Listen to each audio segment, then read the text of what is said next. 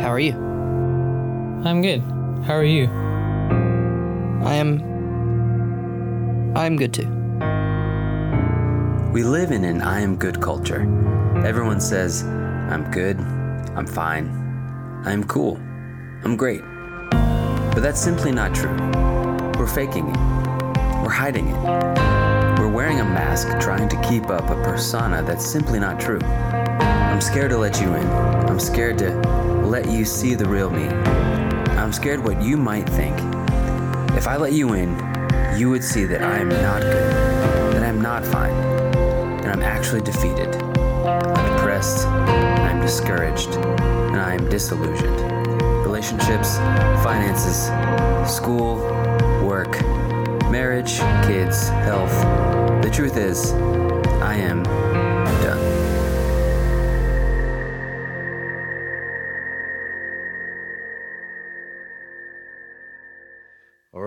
Welcome everybody to Easter uh, at the Bridge. It's good to see you here today. My name is Ethan. I'm one of the pastors here. And just as a heads up, um, we love water around here. Water on the floor, water all over the place. We got people sitting here with wet hair this morning, which is good. Which is uh, we love to be able to baptize people. Amen. Uh, we love we love that. We love to celebrate um, what's going on now. I don't know about you, but um, I grew up. Uh, I grew up in church. I mean, if you've been here uh, very long, you know this. But If you're new, you don't know this about me. But I grew up in church. Anybody grow up in church? Anybody here when you're a little kid? You were okay. You, you now the thing about when you're a little kid and you grew up in church, there were all these like church songs uh, that they taught you, like I am a C, I am a C H R E S T I N. I have J E S U. Oh, how does it go? I am a C H R S T I N and L I V E E T E R N A L L Y. See, that's, like, that's a little song that you sing. Now, there's another song that you sing. Some of you may be familiar with this. It is uh, called Happy All the Time. All right, and th- this is kind of this. And if you didn't grow up in church, I'm I'm sorry. I apologize. This is really weird, and I I, I know, but I apologize. So here's here's how it goes. Say, I'm in right, outright, upright, downright, happy all the time. All right, so let's do that together, everybody. Uh, participate. Ready? So I'm in right, outright, upright, downright, happy all the time. And, go, and it would say, since Jesus Christ came in and washed away my sin, I'm in right, out right, upright, downright, happy all the time. And you're like, is he going to sing it? Yes, I'm going to sing it. So this is how it goes. It goes, I'm in right, out right, up right, upright, downright, happy all the time. I'm in right, out right, up right, upright, downright, happy all the time. Since Jesus Christ came in and washed away my sin, I'm in right, out, right, up, right, upright, downright, happy all the time. Give yourself a hand. Give yourself a hand for that. Now, there's only, uh, there's only one uh, problem with that song, with maybe multiple problems, but one problem specifically with that song, and it is that it is not true. It just isn't true. And we teach our kids a lot of songs that probably aren't true, but it says, it teaches us that if Jesus comes in, if you become a Christian, if Jesus comes into your life and washes away your sin, then you get to a point in your life where you're just happy all the time. And the reality is, is that just because you're a Christian doesn't mean that you're happy all the time. That we live in a world that is unfortunately it's broken and it's flawed, and we don't live that kind of lifestyle. But we get the idea that church Church is for the people that are happy all the time. Church is for the people that have their mess together. It's for the people that don't have any issues. Church is for the people that don't uh, wrestle with defeat. It's, it's for the people that don't battle with depression. It, it's for the good people. It's for the people with pleated pants and beautiful blouses. And if that's you, then you get to show up because that is what church is for. And what happens is we, we come and we walk in this place and we begin to fake it. We begin to fake it and we put on a mask so that we look the part. And rather than externalize our issues and externalize our feelings and our pain, we just keep it inside and try to press on. And what eventually happens is you just stop showing up because you don't want to play the part anymore and you don't want to act like everything is okay. And then we also get the impression that that's not only the way that church is, we also get the impression that that's how God is. That God is for the good people, that God is for the people that are the happy ones, the people that have their mess together. But how, whenever, whenever we look in the scriptures, we see a scriptures and we see a God who is for the broken. I mean, he is for the broken. He is for the defeated. He is for the discouraged. He is for the depressed. He is for the disillusioned. He is for those who are done. And here's the, uh, here's the dirty little secret that we don't like to say is that essentially every person, almost every single person in the Bible had significant issues and significant struggles. And you walk in here to today, and I know that you've got issues, you don't have to hide it. Uh, you think that your issues are significant, you just, just open the Bible and flip a few pages around, and you will be grateful that your issues are not as magnified as these. And so, what we're going to do today and for the next three weeks is a series called I Am Done, where I, I'm done, where you're at the end, and we're going to talk about what it means to be in that spot defeat, depression, discouragement, and disillusionment. And today, we're going to start with defeat. I am defeated. All right, so here's what we're going to do. We're going to jump into Genesis chapter 37 with a great story, probably one of, one of my most uh, favorite stories in the entire Bible, a story by a man named Joseph. Now, Joseph, he was the son of a man named Jacob, who also had, was known as Israel. He was the one who, the, the nation of Israel, it came from Jacob, his, his name. He was the father of this nation. And Joseph here had 11 brothers. 11 brothers, and of these brothers, including Joseph himself, would come eventually the 12 tribes of Israel, the 12 sons of Jacob. So these guys are pretty important, all right? And it's crazy that they're included in the story. It's amazing. Now, look with me in verse 3 of Genesis chapter 37. This is what it says. Now, Israel, this is Jacob, uh, Joseph's father, Israel loved Joseph more than any other of his sons. That is just a bad start right there. That is just a bad start because he was the son of his old age and he made him a robe of many colors. He made him a Sunday Easter suit without giving one to any of the other sons. But when his brothers saw that their father loved him more than all his brothers, they hated him and could not speak peacefully to him. There's a long story that's kind of going in that I don't have the ability to jump into this morning. A generational sin story where this man, Israel, uh, Jacob, he, you remember he was, he, was the, he was the son of another man who had a brother, and his father loved his brother more than him. You see the generational issue that's going on here. And now uh, J- Jacob has translated that to his own family situation. How many of you live in a, in a family where uh, thank, uh, thank your parents, thank your grandparents? You have significant things that are happening in your family because of people that have gone before you. And see, uh, J- Jacob here, he had a wife that he absolutely adored a wife that he loved, a wife that really gave him significance, gave him meaning in life. And it was because of her that he felt valuable, that he felt significant in life. And she actually bore him two sons, Benjamin and Joseph. But his wife, that he had all of his eggs in that basket, no pun intended, had all of his value and worth in her, she died. She died, and his significance kind of went away. And so what he did was he translated his affection, his need to feel important to his son, his son named Joseph. And Joseph here is loved by his father more than any of the other sons, and he makes him his own coat of many colors, and his brothers hated him. And then the story goes on to tell us that Joseph had two dreams, like crazy, bizarre dreams. He had two, two dreams. He, he, he's asleep one night and he, he wakes up, or he has this vision in the middle of the night that there are these sheaves of grain. There are 11 sheaves of grain, and they bow down to him.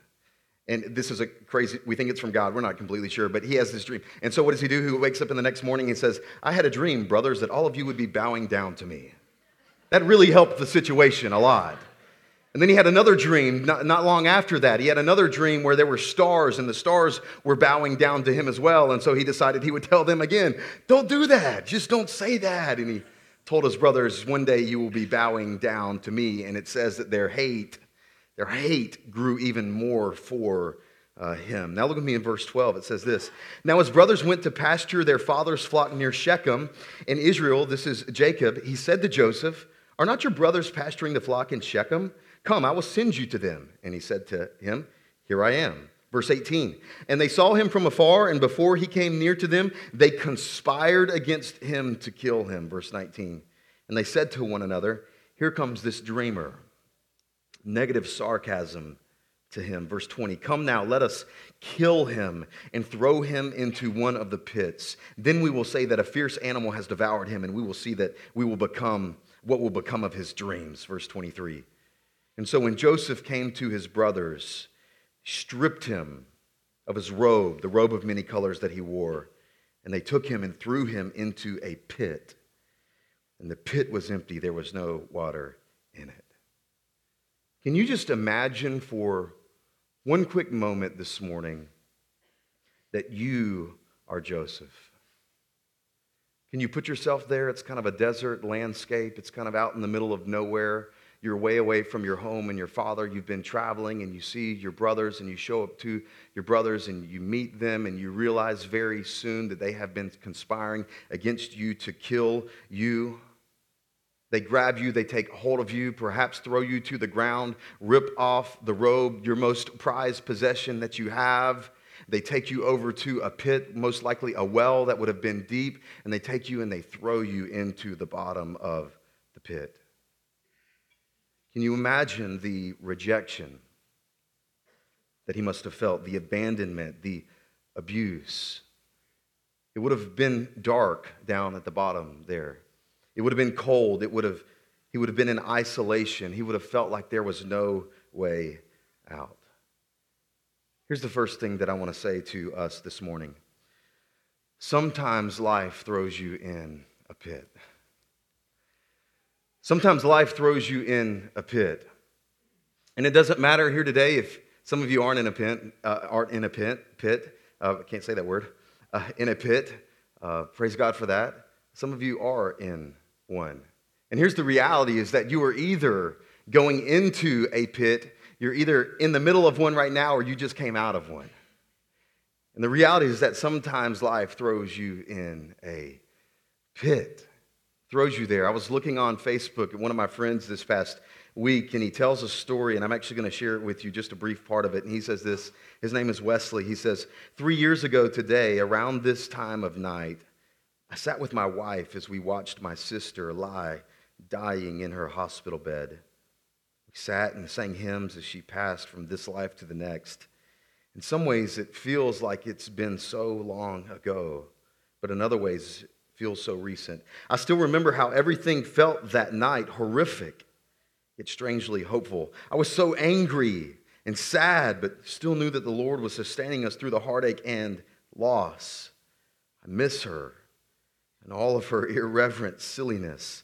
I miss her stubbornness, what, what I would, wouldn't give to be able to argue with her one more time.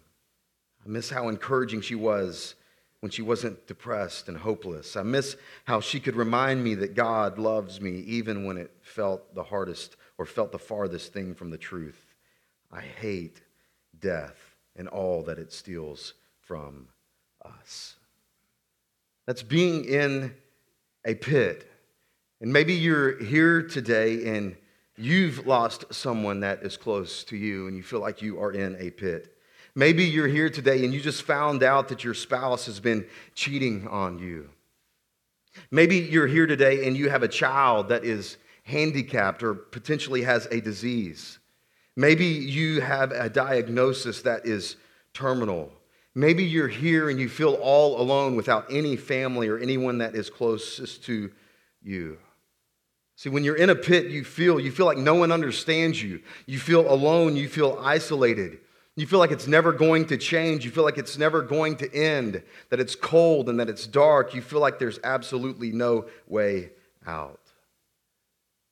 I just want to say today that we have many, many people in the room today that I know of and some that I don't know of who are in a pit. And if that's you today, I just want to say here at the beginning that I'm sorry. You need to hear somebody vocalize to you today that they're sorry. I'm sorry for what happened to you. I'm sorry for what you're going through. And I also want you to know that if that's you, that you're not weird. If you feel defeated today, that you're not weird, you're not strange because of this, you're not crazy, you're not in this alone. And we may not be in the same pit that you are, but we have all been in a pit, and we are all in good company here today, regardless of what you are through. And there is a high likelihood that there is someone else in the room today that has been through the exact same pit that you have been through. And here's the beautiful thing about Christianity I love this. The beautiful thing about Christianity is that we have a God that also entered the pit. We don't have a God that is, that is distant, that is foreign, that is separated from the earthly realities that we face. He isn't a distant deity that is in his own realm, in his own sphere by himself, but we have a God, the Son of God, who came and entered human history, who left heaven when he didn't have to. When he entered your world, he entered your turf. He came and walked the ground that you walked. We say it this way at the bridge He lived the life that you couldn't live, he died the death that you should have died, and he conquered the grave that you couldn't conquer. And we have a God that isn't distant, who, who isn't uh, foreign to your situation, but we have a God who entered the pit and knows what it's like to be in the pit. And Hebrews tells us that Jesus, in every way, like us, he understands what it's like to go through the pit and he sympathizes with us, which means he cares for you, which means he has something in the center of him that breaks when you break.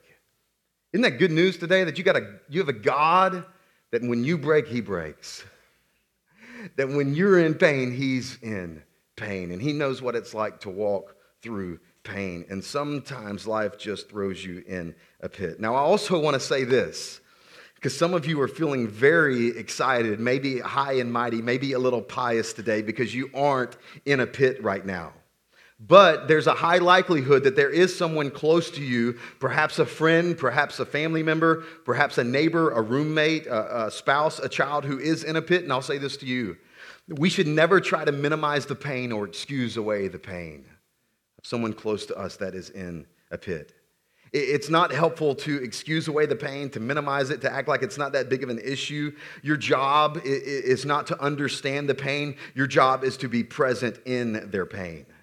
And if someone you know is in a pit, they need your presence, not your judgment. They need your presence. This is what my friend in town, Pastor Clifford Barnett, he says this is the ministry of presence. Which means if there is someone close to you in your life that is going through pain, all they need is your presence. They don't need your piousness. They don't need all your uh, significant Bible principles about the way that they should work through this and get out of this situation that they are in. They just need your presence. They need your presence. They don't need your judgment. They need your presence, which means there's some, there's some husbands in the room that you need to stop telling your wife to get over this and get through this. You need to be present. You need to listen. You need to understand. We've got some parents in the room that don't understand what their teenager is going through, and you need to listen. You need to listen. You need to recognize that their reality, it's true for them, it's, it's real for them, and that their pain is real to them. And it doesn't help us, it doesn't help them at all to minimize their pain. And I love this, what the psalmist says in Psalm 147 it says that God heals the brokenhearted and he binds up their wounds. God heals the brokenhearted. He binds up their wounds. It's, it's, it's a metaphor, it's an analogy of a nurse. You ever been to the hospital, ever been to, uh, had a wound, had a cut, had something, and, and someone was there that, that took care of your wound for you? It's a picture of what God does. I remember when I was a little kid, it was uh, Christmas. I think I was in middle school. My family and I, we had just moved to Myrtle Beach. I think it was our first Christmas there. And I remember being a little kid, being so excited about Christmas. Uh, my parents had gotten me what I wanted. They got me a gator knife. Anybody remember the gator knife? It was this awesome knife, had this wonderful handle, big black handle that had a nice rubber feel to it. And I remember opening it. I remember opening my knife, being so excited. And I decided that I would use it for the rest of my presents. And I'm cutting up, uh, wrapping, and opening up all my presents, like, ah, you know. And my three other brothers and sisters are freaked out, you know. And I'm walking around with this knife. Here's what happens I cut myself. I cut myself because I was a young kid that didn't know how to use a knife correctly. And I still have a scar on my thumb right here. If you were close enough, you could actually see it. It goes from the top of my knuckle all the way around the, the side of my thumb. And I remember when that happened, blood just started pouring out everywhere, all over the place. And here's what my mom did my mom, she wasn't frazzled. She grabbed me and she walked into the bathroom. She ran a little bit of water on it. She put her uh, hand over it with a cloth to stop the bleeding. And then she took out, took out a couple butterfly band aids and then wrapped up my cut. And she took care of my wounds so that it could be in the place to heal. Do you know that's what God does for you today? God, God doesn't necessarily just take away your pain right there in that minute, but God does promise you that He will heal your wounds. That He'll heal your wounds, that He is for the broken hearted, and that He heals those who are wounded. That's a good God. Amen? That is a good God. Psalm 147, verse 3. Now, jump with me back into the story. Uh, Joseph is left to die, but one of his brothers comes up with an idea they figure out a way that they can make money off of him. Look with me in verse 26. It says this Then Judah said to his brothers, What profit is it if we kill our brother and conceal his blood? Come, let us sell him to the Ishmaelites. And they drew Joseph up and lifted him out of the pit and sold him to the Ishmaelites for 20 shekels of silver. And they took Joseph, the Ishmaelites took Joseph to Egypt. Joseph is taken out of the pit, but then immediately he's sold into slavery and captivity. He would have been here a victim of human trafficking. His brothers wanted to make money off of him just for a few pieces of silver, and Joseph is taken far away from his home to another country, to the nation of Egypt. Verse 31. And then they took Joseph's robe and they slaughtered a goat and dipped the robe in his blood, and they sent the robe of many colors and brought it to their father and said, This we have found. Please identify whether it is your son's robe or not. And he identified it and said, It is my son's robe. Strip him of his most precious possession. They kill a goat. They slaughter a goat. They dip his robe in the blood in order to concoct a lie to their father, Jacob, that Joseph was killed and was eaten by a wild beast. Somebody else close to Jacob dies he thinks. It's one that replaced his value and significance that he found in Rachel. Now his son Joseph, from what he knows, is gone and is dead, and he literally goes into a downward spiral of depression and defeat. Now, fast forward me with uh, to chapter 39, verse 1. It goes on and it says this Now Joseph had been brought down to Egypt, and Potiphar, an officer of Pharaoh, the captain of the guard, an Egyptian, had bought him from the Ishmaelites and had brought him down there. Verse 2. And the Lord was with Joseph, and he came, became a successful man. This is Joseph. And he was in the house of his Egyptian master, and his master saw that the Lord was with him, and that the Lord caused all that he did to succeed in his hands. And so Joseph found favor in his sight and attended to him. And he made him overseer of his, of his house and put him in charge of all that he had. Wow, this is incredible. When Joseph is here, he's at the bottom I mean, this is like the worst situation you could envision in your mind. He's a victim, he's a recipient of so much injustice and suffering and pain. But through it all, the Lord was with him. Here's what that means uh, life may take away your health. Life may take away your home. Life may take away your family. Life may take away your money, but it can never take away your God. It just can't. Doesn't matter what you're going through, what you're facing, what you're walking through. There isn't a situation, there isn't a scenario in which God's presence can be removed from you. Deuteronomy 31 6 says this Be strong and courageous. Do not fear or be in dread of them, for it is the Lord your God who goes with you. He will not leave you or forsake you. I love that, which means regardless of where you are, regardless of what your situation, God is with you in that moment. And I just have to say a little uh, pastor pet peeve here uh, this morning. Uh, I hear a lot, and I, I, do this sometimes, so I'm, I'm guilty as charged. Um, we like to pray sometimes, Lord, please be with so and so. Lord, please be with us. Lord, please be with them. Lord, please be. We're, we're requesting, we're praying that God would be with them. And it's like, God is already with them. He is there. We need to start saying prayers like, God, we know you are with us. God, we know you are with them. God, we recognize that your presence and your power are here in and through us. And we declare that today. And we stand in that today, that we aren't isolated, that we aren't alone. But it doesn't matter where we are, you, you are there with us, that God is always here with us. And in the middle of our horrible situation, Joseph excels and succeeds and prospers. It says that he does such a good job for Potiphar that Potiphar makes him uh, the head in charge of his entire estate. That's amazing. I don't know about you, But if I'm Joseph and I'm in Egypt, like I'm done. No, like screw Potiphar. Like I, I don't care about like I am not doing a good job for this guy. I mean, look at my life, look at my past, look at my pain. Do you see everything that I've gone through? No, I'm not working hard for you. I, am in the I'm in the middle of, of, of, the I'm at the bottom.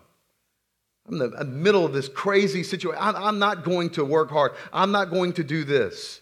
But Joseph here, he decides in the worst of circumstances that he is going to succeed. Here's what that means your circumstances don't define you. Your circumstances don't define you, which means you must decide whether or not you will allow your circumstances to define you. You can't control your circumstances, but you can control how you respond to your circumstances.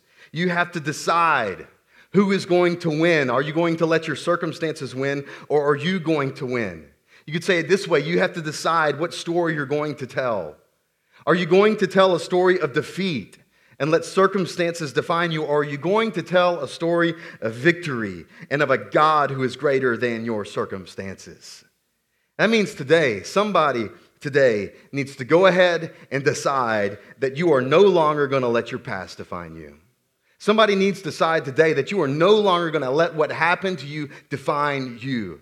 You're no longer going to let what, what the past happened to you, what people did to you, the circumstances that you have found yourself in, and that is no longer going to define you. You're going to define yourself by what God says about you. You do, you need to speak that. You need to speak that. You need to believe that. You need to walk in that. And I don't think that there's probably many of us that are in a circumstance as dire as Joseph, yet Joseph, in the middle of this circumstance, he thrived. Even though he was in a defeated situation, he actually arose from it. And here's, here's, here's the first way that you have to change this. I intentionally dis- titled the series, I Am Done. The statement of identity, I am done. And the title this week is I Am Defeated. Do you know that's actually an improper, incorrect title? If you say, I am defeated, you are making a statement about your identity. You are making a statement that you are defeated, and rather, we need to say, rather than I am defeated, I want you to say this I feel def- defeated. Because if you only say that you are defeated rather than you, defe- you feel defeated, you will always be defeated. You walk in here today, you feel like I am done. I want you to say, I feel done. Don't let done define you. Don't let defeated define you. Say, I feel that way. You need to speak that. Proverbs 18 21, it says this Death and life are in the power of the tongue. Death and life are in the power of the tongue. What that means is that what you say is either producing death or life in you. If you are constantly saying negative things about your situation, then you are only going to bring death into your situation. But if you are constantly saying positive things about your situation, you are only going to bring life into your situation. And I love the way that Tony Evans says it. Love this guy. He says this Faith is saying something is so even when it is not so, in order that it might be so simply because God said it is so. That's what faith is. And some of us need to stop just walking around in the dungeon of our pain. And I recognize that your pain is real, but at one point, at some point, you've got to say, I am no longer going to be defeated. I am no longer going to let my circumstances define me. And every single person in this room today has a narrative about your life. This is probably one of the most significant things I'm going to say in this entire series. Every single person in here has a narrative about your life. And you are either telling a false narrative or a true narrative. You're believing a narrative, you're believing a story about your own life. It's either a false narrative or a positive narrative. A false narrative, it focuses on what is not true. I'm not gifted. I'm not talented. I'm not skilled. I'm not lovely. I'm not attractive. I'm not going to be a good spouse. I'm not going to be a good parent. No one wants to be around me. No one understands. No one cares. No one wants to spend time with me. No one can relate to me. That's a false narrative. That is not true of your life today. It is not true. You need to rather have a true narrative and focuses on what is true, which means in Christ, in Jesus, I am loved. I am valued. I am significant. I am capable. I am gifted. I am called. I am strong. I am known. It's a narrative. Which narrative are you telling? Today I brought this with me. I've, I've showed this to you once before. But this is something significant that we do as a family for our little girls. I've got three little girls, age of five, three, and one. I'm already indoctrinating them. Uh, even Claire can even speak yet, but we're already working on this. And this is hanging up in our kitchen. Uh, I'm sorry, rather, our dining room on the dining room wall, and it says this. We say it almost every mealtime. In Jesus, I am chosen. I am called. I am loved. I am new. I am free. I am safe. I am strong. I am sent. And I'm trying to teach my little girls that it doesn't matter what your circumstances say about you. It doesn't matter what situation you find yourself in when you're in middle school and your first boyfriend dumps you. When you're a teenager, when you're te- and you have an unplanned pregnancy, when, when you are in college and you have a drug addiction, when you are older and your, your, your mortgage falls through, when your husband leaves, it, this is what's true of you, regardless of what your situation, that in Jesus, I am chosen, I am called, I am loved, I am new, I am free, I am safe, I am strong, I am sin.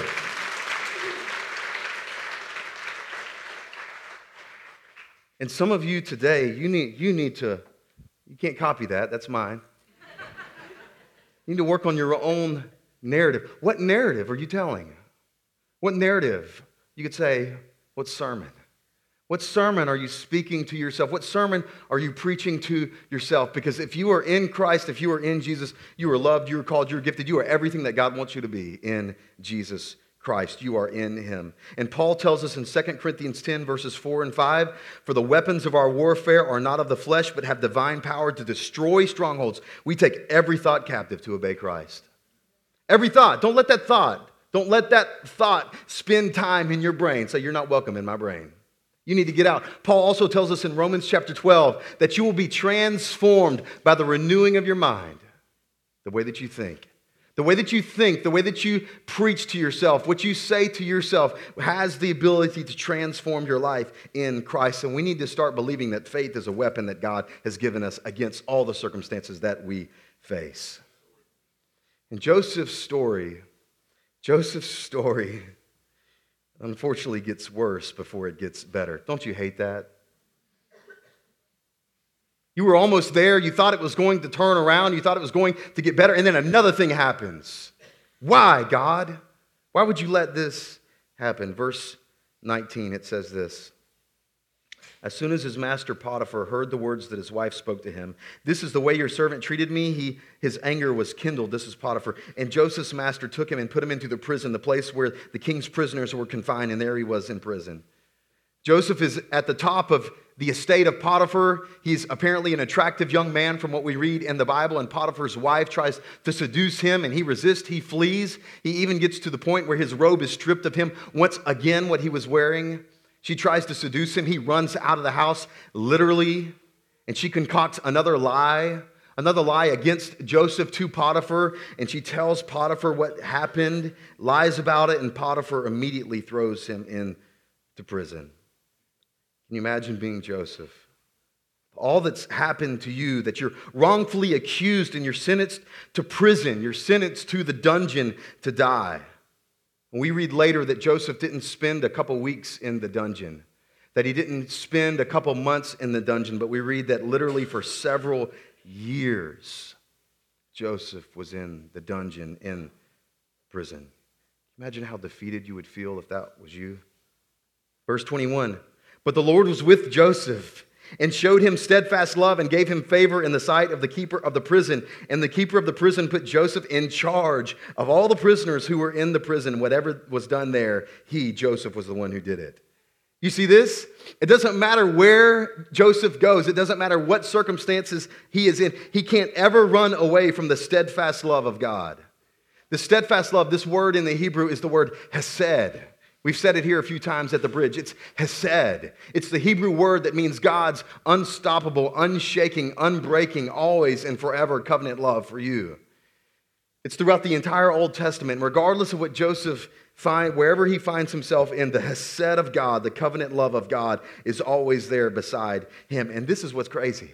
While he is in prison, Joseph continues to gain favor and would be appointed in charge of all the other prisoners, and Joseph continues to succeed even in the worst of circumstances. Here's, here's what that means God does his greatest work in the worst of circumstances. God does his greatest work in the worst of circumstances. And some of you are here today and you are primarily concerned about changing your circumstances when God is primarily concerned about changing you. And maybe you were in that prison. Maybe you are in that dungeon. Maybe you are in that situation because of God, what God wants to show you, what God wants to reveal. I've said it this way before God uses pain in our life because uh, pain produces what pleasure never can. If your life was just a, a continued stream of steady pleasure for the moment that you woke up, the moment that you were born, to the moment that you had died, you wouldn't have any need for God. And God allows us to enter pain and go through pain so that we can understand Him and recognize Him and know Him. And God continues to use Joseph's horrible circumstances for His glory and His good. And we'll fast forward to the end of the story. Because of Joseph's wisdom from God, that he is able to interpret dreams, which would be just a fantastic gift. You know, I would love to be able to do that. You have a dream, you come to me, I'll tell you exactly what that means. Joseph actually interprets two dreams of Pharaoh Pharaoh was the king of, king of all of Egypt, and Pharaoh is so amazed by his wisdom that he frees Joseph from prison and sets him in second in command next to himself, so that he is essentially the vice president of Egypt. And because of a famine in the land, all the surrounding countries, all the surrounding countries come to Egypt for food. And Joseph's family actually comes and bows down before him. And Joseph is in charge of it all. After years, it says that he is now 30 years old at this time, and he is second in command of all of Egypt. And he has come up actually with a, strand, with a strategy and a plan to feed the entire nation and the surrounding nations. And we see here that even Joseph's family comes to him. This is where the story comes to full circle. Genesis 45, verses 4 through 8. So Joseph said to his brothers who were standing in front of him, Come near to me, please. And they came near. And he said, I am your brother, Joseph, whom you sold into Egypt. Now, at that point, I'm ready to give it to him. You know, I'm like, this is what you guys did to me. Like, you better, I, am in charge. Of, you, I'm going to send you to the dungeon where I spent. You know how many years of that?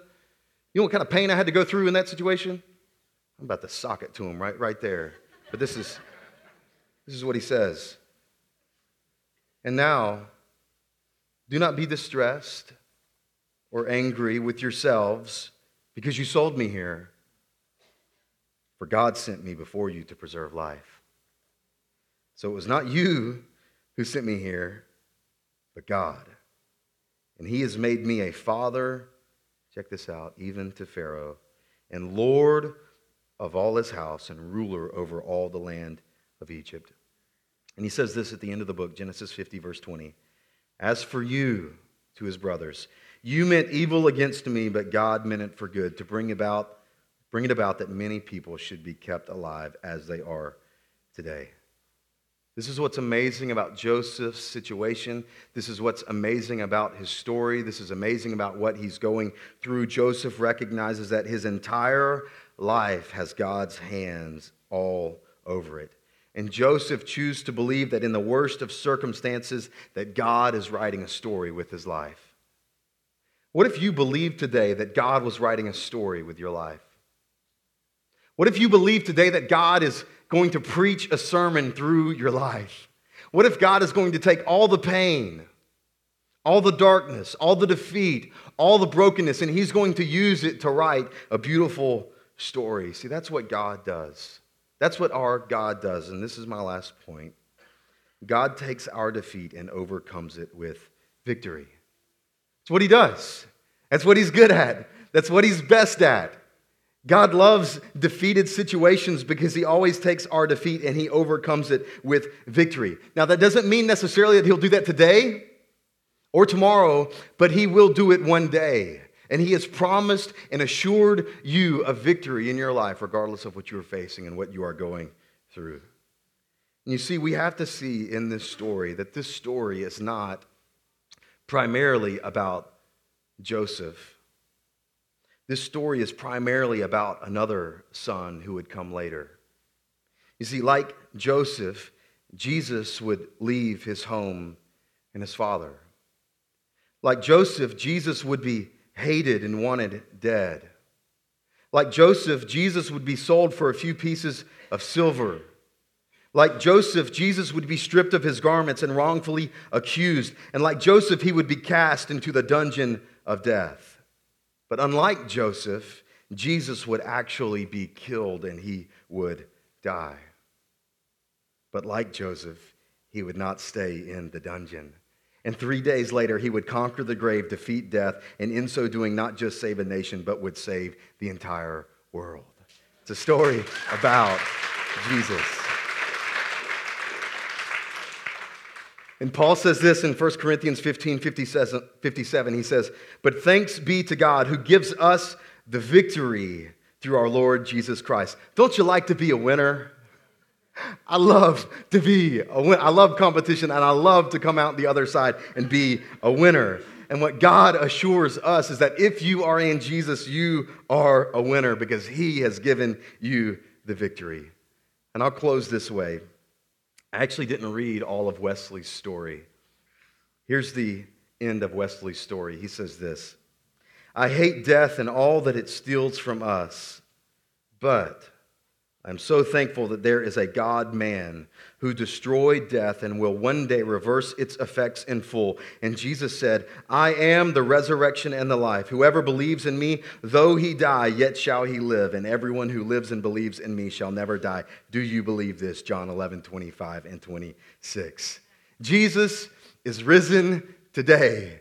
He is risen and he rose to give you the victory to con- conquer Satan, sin, hell, and the grave. Can we, can we celebrate that this morning? Amen. Amen. Amen. Let's pray. Let's pray. Father, we thank you so much for Jesus and for what he's done, and that regardless of what our life says, regardless of what the circumstances are in our life, that you rewrite the story that you take our defeat, you take our pain, you take our brokenness, and you bring victory in that situation. So, God, would you give us the ability to write a new story for our life? Not a story of defeat, but a story of victory. We ask this in Jesus' good name. Amen.